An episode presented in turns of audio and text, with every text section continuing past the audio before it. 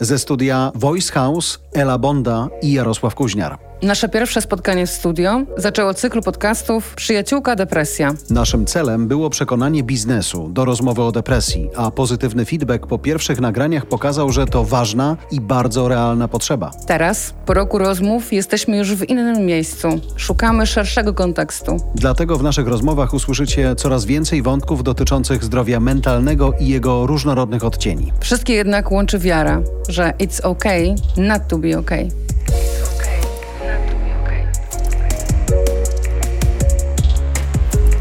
Anna Kowbasiuk, neuropsycholożka, doktorantka w Akademii Leona Koźmińskiego, gdzie przygotowuje doktorat na temat dezinformacji. Związana jest też z Games Lab Uniwersytetu SWPS, gdzie zajmuje się badaniami nad wpływem treningu gier wideo na strukturę mózgu. O tym organie, o naszym mózgu Ania wie mnóstwo. To będzie bardzo ciekawa rozmowa. Będziemy mówili za chwilę o dezinformacji, dlatego ważne jest dla mnie, inaczej w ogóle by nie było, że jesteś Ukrainką. Tak. Dla ciebie też? Jestem bardzo. W kontekście dezinformacji? Tak, szczególnie. Czy jak patrzysz na to, jak dzisiaj sytuacja wojenna w twoim kraju jest przerabiana przez rosyjskie media, ale też zachodnie media, masz poczucie, że lepszego kontekstu do tego, czym się zajmujesz naukowo nie było? Myślę, że to jest takie połączenie tematów, którymi najbardziej się interesuję, więc teraz jest idealny moment, żeby się tym zająć. Mimo, że wcześniej nie byłam aż tak zainteresowana. Patrząc sobie na to z boku, wydaje mi się, że ci, którzy mogą słuchać Twojej wiedzy na ten temat, będą lepiej rozumieli i będą dla Ciebie lepszymi partnerami w zrozumieniu, o czym mówisz. To jest bardzo ciekawe, że akurat teraz i akurat tym momencie się zajmuję też mózgiem. To wyobraźmy sobie, że mamy Twój mózg podłączony do różnych urządzeń i widzisz informację o tym, że w Odessie, gdzie jest Twoja mama, trwa bombardowanie. Co widać na wykresie? Na pewno nasza amygdala, czyli ciało migdałowate, ogromna aktywność, bo w sumie związane jest z emocjami, ale też ogromne napięcie w całym ciele, więc nie tylko mózg się aktywuje, tak? Myślę, że możliwe, że obszary też związane z pamięcią, bo próbuję połączyć te informacje, które już wiem na temat wojny i próbuję też przewidywać, więc moja kora przyczołowa próbuje wymyślić, co zrobić, żeby ją uratować. A nie kombinuje w ten sposób, ach, to jest już ponad setny dzień wojny, nie takie bombardowania były, więc inaczej reaguje niż gdyby reagowała 100 dni temu. Myślę, że reaguję właśnie przez to, że jestem tu, a nie tam. Mhm. Inaczej reaguję, tak? Możliwe, że nawet bardziej emocjonalnie.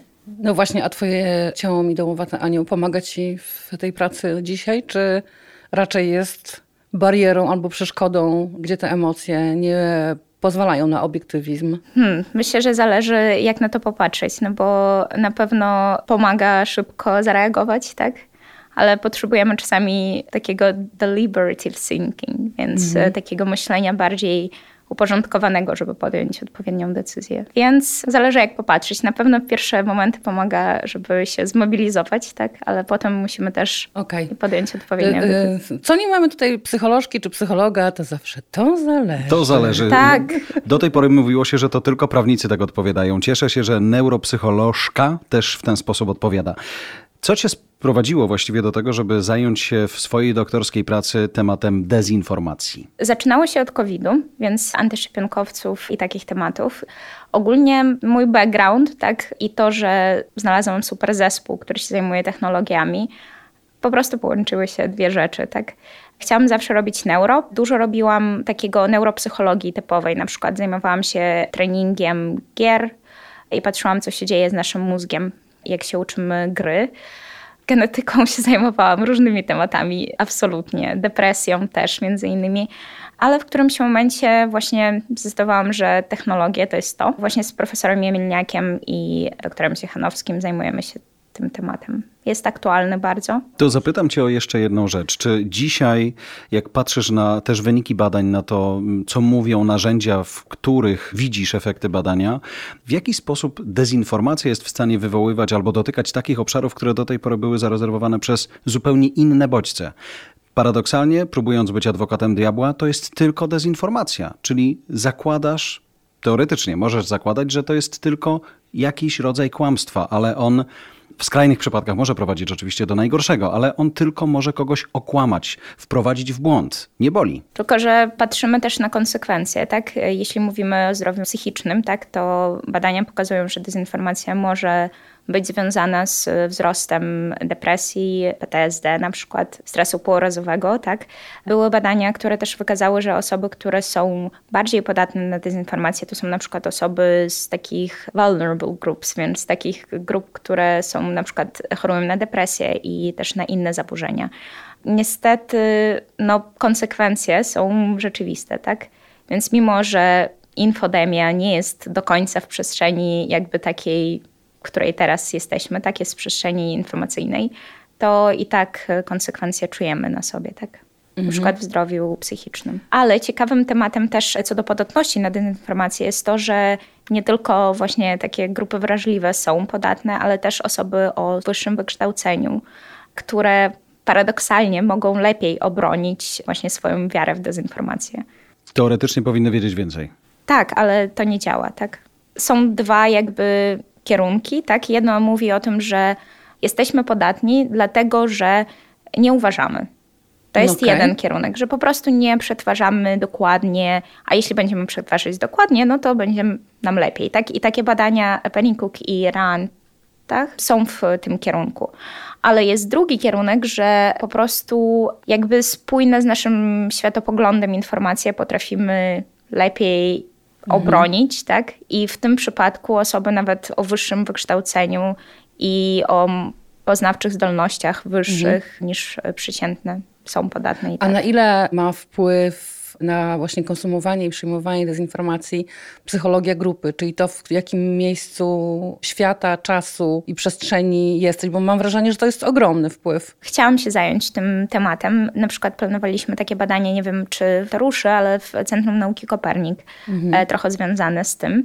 Więc ogólnie takie czynniki środowiskowe też są fascynujące. Na przykład nie do końca jest spójność co do grupy. Były takie badania nie związane z dezinformacją, ale że jakby łatwe zadania w grupie, tak, udaje nam się wykonywać lepiej, a trudne zadania trudniej w grupie, tak? Mhm. Tylko, że no, pytanie, czy dezinformacja jest łatwa, czy trudna, właśnie nie zostało to jeszcze do końca przebadane, więc akurat z grupą nie wiadomo. Teoretycznie, gdyby grupa zajmowała się sprawdzeniem, czy coś jest tak. prawdą tak. lub fałszem, miałaby przynajmniej zależnie od siebie, nie wiem, 10 lub 15 dowodów na to, że jest to prawda lub fałsz. Ale zastanawiam się a propos tego właśnie miejsca, o którym mówi Ela, miejsca w momencie, w którym dociera do ciebie jakaś informacja. Sama powiedziałaś, że będąc tutaj, martwisz się bardziej niż gdybyś mhm. była tam. Czy będąc tam i słysząc te same dezinformacyjne szumy, czułabyś się, nie wiem, bardziej bezpieczna albo mniej by to do ciebie docierało, mniej dezinformowało ciebie, bo jesteś w innych okolicznościach przyrody, z innymi ludźmi na innej ziemi? Myślę, że zależy w którym momencie, tak, w jakich okolicznościach bym była. Myślę, że bardziej, przynajmniej po moich bliskich zauważyłam, że ignorują, tak, że mają taki filtr trochę dezinformacji. Ale czy e, zakładają, I... że wszystko, co rosyjskie dzisiaj pewnie jest dezinformacją? Tak. To Żeby się ochronić. Trochę. Raczej tak. Mhm. Mhm, tak. Myślę, że dosyć słusznie. Ogólnie myślę, że też mają taki filtr optymistyczny raczej, więc. Dlatego, że to już 100 dni, a wciąż nas nie pokonali? Może.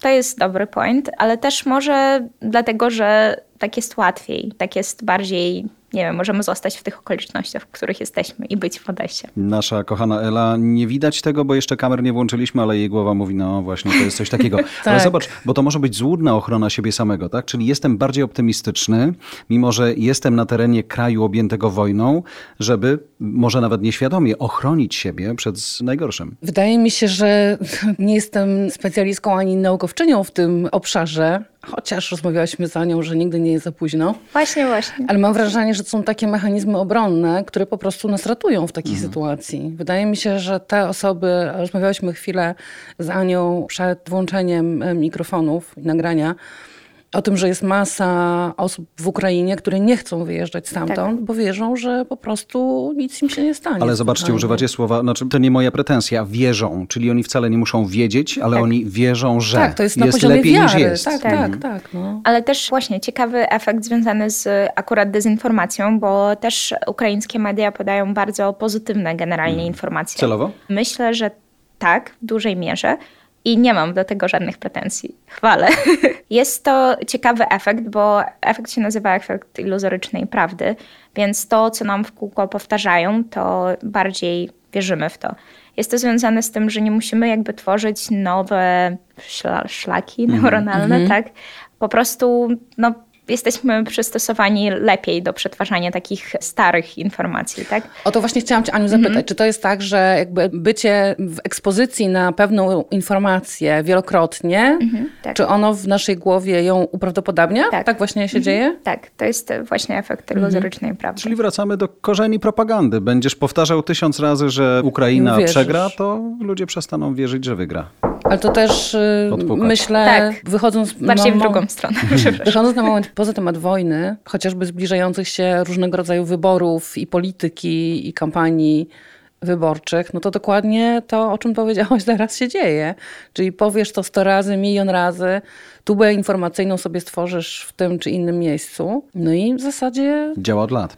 Natomiast działa. myślę też, przygotowując dzień w dzień od ponad 100 dni, takie krótkie podsumowanie tego, co dzieje się w Ukrainie. Ostatnio trafia się bardzo dużo informacji pokazujących, jak Rosjanie dezinformacją próbują wpłynąć na swoich nowych obywateli. Akcja dezinformacyjna, mhm. zajmowanie telewizji, tak. przejmowanie telefonii komórkowej i rozdawanie paszportów, rozdawanie pieniędzy dosłownie nawet w tych paszportach w jaki sposób to ma na nich wpłynąć, a cholera nie chce wpłynąć. O.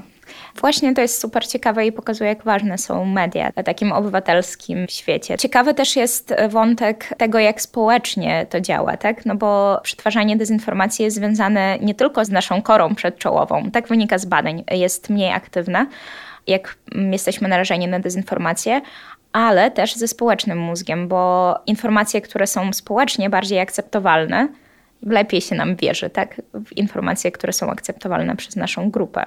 Czyli wyobrażam sobie sytuację Mariupola. Niech tak. będzie. Mhm. I nagle wszyscy mówią, a mamy takie informacje. Katastrofa humanitarna za rogiem. Epidemia cholery tak. może wybuchnąć. Im więcej ludzi zaczyna o tym mówić, to niezależnie od tego, jaka jest prawda, mózgi tych ludzi mówią, no dobra, to zróbmy coś. Tak? Mhm. Poddajmy się, ustąpmy. Mam nadzieję, że nie, ale myślę, że to jest jeden ze sposobów, jak dezinformacja działa. Że w którymś momencie po prostu ten społeczny mózg bardziej jest zaangażowany w przetwarzanie informacji niż nasza kora przyczoła. W pewien sposób nas ratuje, tak? No bo ciężko nam by żyło się bez grupy, tak? Więc niestety, no tak działa grupa, tak? I w dezinformacji jest też istotna. Teraz pomaga, raz nie. Mhm. Czy możemy wyjść poza temat wojny? Oczywiście, bardzo proszę. Bo ja mam tutaj trzy takie wątki, które można pewnie rozwinąć w oddzielne audycjach, to zobaczymy, ale nie mogę nie zapytać. Po pierwsze o antyszczepionkowców, mhm. po drugie o Uncanny Valley, który o. mnie fascynuje od lat. O, wow. I po trzecie mhm. o to, czym się zajmowałaś, czyli o gry Aha. nastolatków i o to, co się dzieje w ich głowach. Ale zacznijmy od tych antyszczepionkowców. Dobrze poleciałam, co? Nie, świetnie. Tak, ja, z wojny. Ja aż, aż sobie siądę. Okay. Od, a, właśnie, antyszczepionkowcy. Mhm. Ania, jak to się dzieje, że właśnie w tej grupie osób, które mówią, że to bullshit jest, mimo tego, że mają przed oczami naukowe dowody, badania, milion pięćset różnych rzeczy na, na dowód, dowód, że to działa, ale cały czas mówią nie. Jak mózg takich osób funkcjonuje? Co tam się... Czy w ogóle jest? to ty sprawdzać. Nie wycinajcie tego. Um, ogólnie wracamy do takiego ogólnego tematu, tak? Jak dezinformacja działa tak, na mózg. Mhm. I są trzy takie główne kierunki. Pierwszy to się nazywa motywowane poznanie, więc informacje, które są spójne z naszą tożsamością, więc na przykład, nie wiem, już mamy jakieś przekonania, że Czyli szczepionki są wartościami, tak? tak? Z Czyli nie są obiektywnie wiedzowe, naukowe, nie. tylko po prostu wierzymy w tak, coś. Tak, wierzymy w coś. Bardziej jesteśmy właśnie skłonni akceptować mhm. kolejne informacje, które są zgodne z nimi. Tu na przykład rolę odgrywa taka część mózgu, która odpowiada za monitorowanie konfliktów, czyli mhm. przednia kora przedczołowa. To jest jedna z teorii, tak?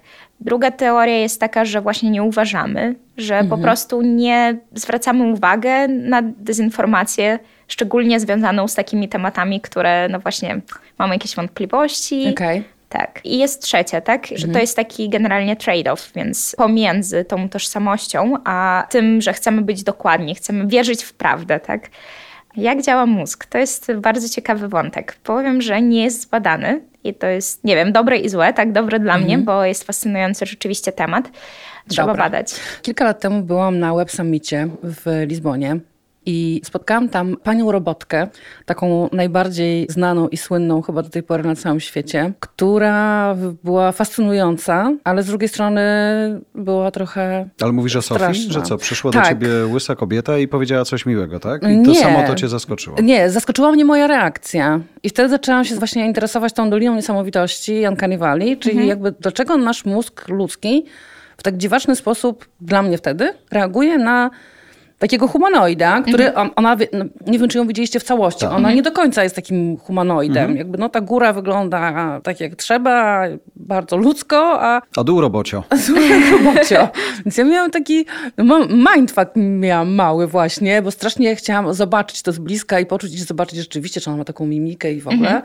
No właśnie, co mój mózg zrobił? Czekaj, a jeszcze spytam cię, a co czułaś, jakby, jeśli możesz opisać Nie, emocje? nie wiem, niepokój czułam. Okej, mhm. Dyskomfort chyba, wiesz? okej. Bo ja spodziewałam się, że spotkam maszynę, która wygląda jak człowiek. I spotkałam maszynę, która wygląda jak człowiek, ale to było... Spodziewałam się takiego zajebistego, fajnego uczucia, a gdzieś tam pod spodem było takie... Okej. Mhm. Niewygodnie mi było. Ogólnie to jest ciekawe, bo jest wiele teorii na ten temat też. Jedna z nich na przykład mówi o tym, że chcemy unikać patogenu, więc chcemy unikać takiego zagrożenia. Więc robot może po prostu dla nas wyglądać, nie wiem, jako niezdrowy człowiek, coś w tym stylu i chcemy unikać go. Jedna z innych wersji jest taka, że przypomina nam o tym, że jesteśmy śmiertelni. Śmiertelni. Tak. I Jest też ta niezgodność pomiędzy jakimiś cechami. Ciekawe są, co do mózgu, takie obszary bardziej starsze są związane, właśnie takie związane z emocjami, są zaangażowane w to, więc z takim starszym mózgiem naszym. Okej, gadzim. Tak, gadzim. Czyli takim, co to w, w życiu nie wyobrażał sobie, że taka sytuacja może się zdarzyć, Trochę tak? chyba tak. No. Czyli tak. po prostu się nie rozwijasz, nie nadążasz za czasami. Tak, nie nadążasz. Tak, no. Tak, no. Czyli- Dziękuję. Dziękuję wam bardzo. To ładne, co powiedziałaś, było mi niewygodnie. A co ona miała pomyśleć sobie? Ona? No, Ona chyba, to znaczy wiesz, to pewnie jakiś machine learning ma w środku. ale właśnie ale pytanie do, do ciebie, co jej mózg pomyślał sobie o reakcji Ona nie ma mózgu. Ale przestań, może ma. No co pomyślał sobie? Co jej algorytm pomyślał sobie o reakcji Eli? A to jest ciekawy też temat, bo ogólnie teraz na przykład zajmujemy się osobowością. Mieliśmy spotkanie z zespołem. Planujemy zaprogramować osobowość chatbota i jakby w interakcji... jestem Max. Na przykład bardziej ekstrawertywny, mniej ekstrawertywny. Cześć, tak. jestem Max, w czym mogę ci coś w tym pomóc? stylu, tak.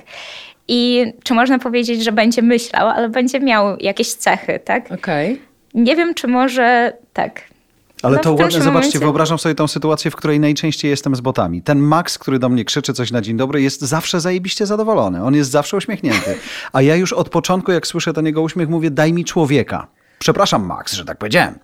I doprowadzamy I do sytuacji. go, Ty- super. no, nie, w duchu, ale doprowadzamy do sytuacji, w której Max mówi: Wiem, Jarek, że się denerwujesz. I już przełączam cię do Andrzeja. Nie? To by było fajne, więc rozumiem, że uda wam się to zaprogramować. Czekam. Ale wydaje mi się, że trochę to jest też tak, jakby gdzie na razie te chatboty są w dzisiejszych czasach. One najczęściej są, najczęściej przynajmniej tak jak zwykły szary człowiek spotyka je w obsłudze klienta. Gdzie ta y, sympatyczna obsługa, empatyczna, slash ekstrawertyczna cześć jest y, oczekiwana, tak? Może na przykład kiedyś będzie tak, może za naszych czasów, a może za czasów naszych dzieci albo ich dzieci, gdzie będziemy mieli boty, które będą empatyzowały z nami w wcale tych niefajnych momentach.